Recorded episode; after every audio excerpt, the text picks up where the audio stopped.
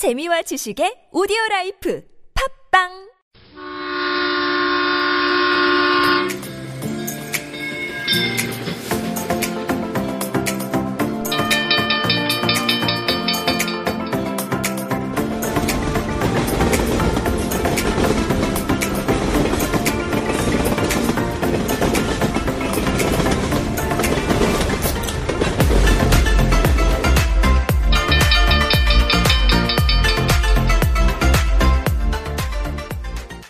This is Zoe. This is Sina. We, are Zona. This is TBS EFM 101.3 Super Radio Into the Breeze. Welcome. Wow, Sina, isn't it so cold these days? I think it'll be so painful without long down jackets and hot water mats. Exactly. Sadly, the beautiful fall is over and winter is here. I don't want to get out of my bed in the morning because it's super cold outside. These days, I have to think about the places for appointments because I don't want to spend much time outside. Mm, it's super, super cold. Am I the only one who searches on the internet indoor dating places? Yes, me too. Well, I thought that our listeners of Into the Breeze are also looking for a warm indoor dating space. So today I prepare information about Seoul Botanic Garden. We'll make sure that if you listen to Into the Breeze for 10 minutes, you don't have to search for anything else for this place. When you meet your friends, tell them to meet them there. Well, we should start by telling you guys what Seoul Botanic Garden is like.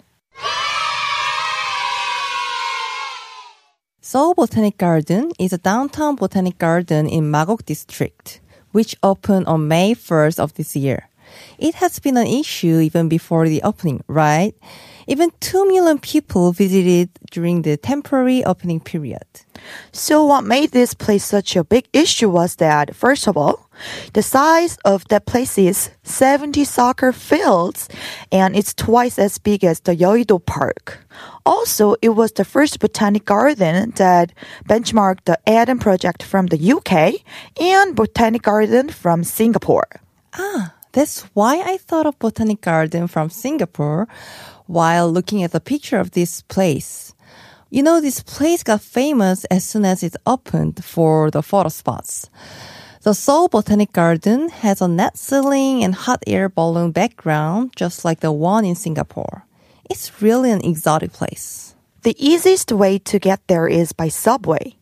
When you exit through exit number 3 or 4 from Magongnaru station on line number 9 or Airport Railroad, it is connected to the open forest. It's only one stop from Kimpo Airport, so it's really close, right? You can come straight from the Kimpo Airport or drop by before you go to the airport. Operating hours are from 9:30 a.m. to 5 p.m. during the winter months from November to February. It takes about an hour to look around, so you better get there by 4 p.m. The Seoul Botanic Garden consists of four parts. A botanic park with a greenhouse, an open forest, a lake garden, and a wet garden. The theme park is only charged one, and the rest is free and open all year round. The botanic park is closed every Monday and charges 5,000 won per adult and 3,000 won per teenager and 2,000 won per child, and you can get 30% discount when you pay with zero pay. According to the social media account of the Seoul Botanic Institute, they announced visitors to wear short sleeve t-shirt inside your coat. How warm is there that they are telling me to wear short sleeve in this weather? It's a place where tropical plants grow, so doesn't the place have to be like tropical weather? It's like you can go to Southeast Asia by subway. Now, let's take a look at the greenhouse, the main spot of Seoul Botanic Garden. You can enter the greenhouse after paying 5,000 won for admission. The greenhouse consists of a tropical and a Mediterranean tube. It displays plants in 12 cities across 6 continents. First of all, the tropical part is a place with plants that survive in the climate in areas where the average temperature is more than 18 degrees Celsius around the equator. You can't go with your long sleeves, can you? It's as if I'm going to Bangkok wearing long padding and knitwear. That's so true. I agree. I love the tall plants we see in Southeast Asia, and you can tell the names of them from here. Each plant has a name tag and explanation. So there are plants from Hanoi, Vietnam, Jakarta, Indonesia, Sao Paulo, Brazil, and Bogota, Colombia on display. Yeah, there's a lot of strange names. This tropical area is like a museum of biodiversity with 50% of the Earth's species distributed. But it is being rapidly damaged by development and urbanization. I think it's really sad reality. Exactly. I mean, I thought I would actually like to see some of these plants in the tropics some days, but they could go extinct. It's sad to think about that issue. Once you finish looking around the tropical plants, go to the next section, the Mediterranean region.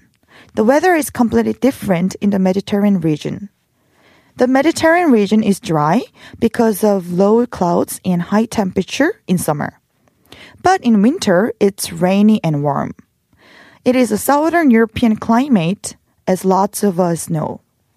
Um, you lived in South France for a month last summer, right? Was the summer really dry and hot? It wasn't as humid as Korean summer, so in the Mediterranean climate, there is plenty of sunlight in the summer. So grapes, you know, olives and cork grow well. Oh, when I went to the Mediterranean part of the Seoul Botanic Garden, I thought of southern France a lot, like Valensole or Arles. When you go to the Mediterranean part, it smells like herb all over the place, which was exactly the same as southern France in the summer. I felt like I was in the lavender field in Valensole. Oh, I really wanted to go Valensole, but there was no French garden in the Mediterranean part. There were only gardens from eight cities Barcelona, Spain, San Francisco, US, Rome, Italy, Tashkent, Uzbekistan, Athens, Greece, Perth, Australia, Istanbul, Turkey, and Cape Town, South Africa. I've never known that the Mediterranean is so diverse like this. We got to study geography too when we went to see plants. Well, the whole Mediterranean part is the photo spot. You should go to the Roman garden for sure. And if you go to the Turkish section, it seems like they have moved the Turkish garden because they have Turkish blue tiles. And my whole life, seeing this tree is a bucket list, and I made my wish come true at the Seoul Botanic Gardens. Guess what? The baobab tree. The real baobab tree from the book The Little Prince is located in Seoul Botanic Garden. Wow, it sounds like I'm being a kid now. You don't have to go all the way to Madagascar. I think baobab trees are characterized by root-like branches. There is a legend that God planted the tree upside down because of its unique branch shape. You know what? The baobab tree is full of water like the little succulents we grow at home or office. So the baobab tree is called the largest succulent plant in the world. Uh, when there's a severe shortage of water during the African dry season, they put a faucet on the baobab tree and take the water out of it. Wow, it's so cool to have a baobab tree in Seoul. And there is another amazing tree that you cannot miss. There is a walking tree. One TV program filmed in Tonga introduced this tree, and I was so surprised that there was the walking tree in the Seoul Botanic Garden, too. This tree has its roots sticking out. In rainforest, trees are so big that they often do not get sunlight. That's when the walking palm tree moves to the photosynthesis. What's more interesting is that walking palms have new roots towards the sunlight, which grows from 4 centimeter to 20 centimeter a year. And then they pull out the roots in the back and make them rot by themselves. That's how they move their bodies. It's not as fast as it can be seen in real life, but it's moving over time. Wow, a moving tree. It's so amazing. I think it's a good place to learn not only for children but also for adults as well. Okay, we talked about the greenhouse, so we should now talk about the main spot. When you search for the Seoul Botanic Garden online, you can see lots of pictures of this place, the skywalk. If you get out of the greenhouse, you can go to the skywalk.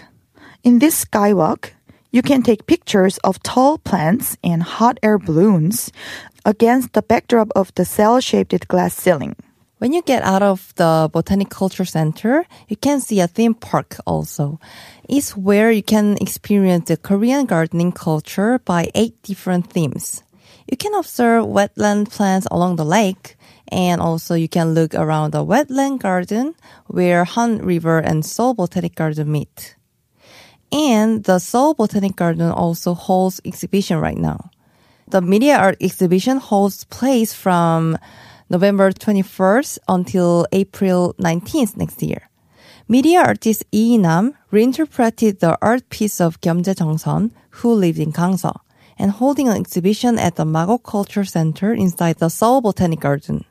So if you're interested, you should go ahead and visit there. Okay, that's all for today. I hope everyone would also enjoy today's episode, Seoul Botanic Garden. We are always very welcome to receive your own reviews and photos from Seoul Botanic Garden. So please send us an email to superradio101.3 at gmail.com.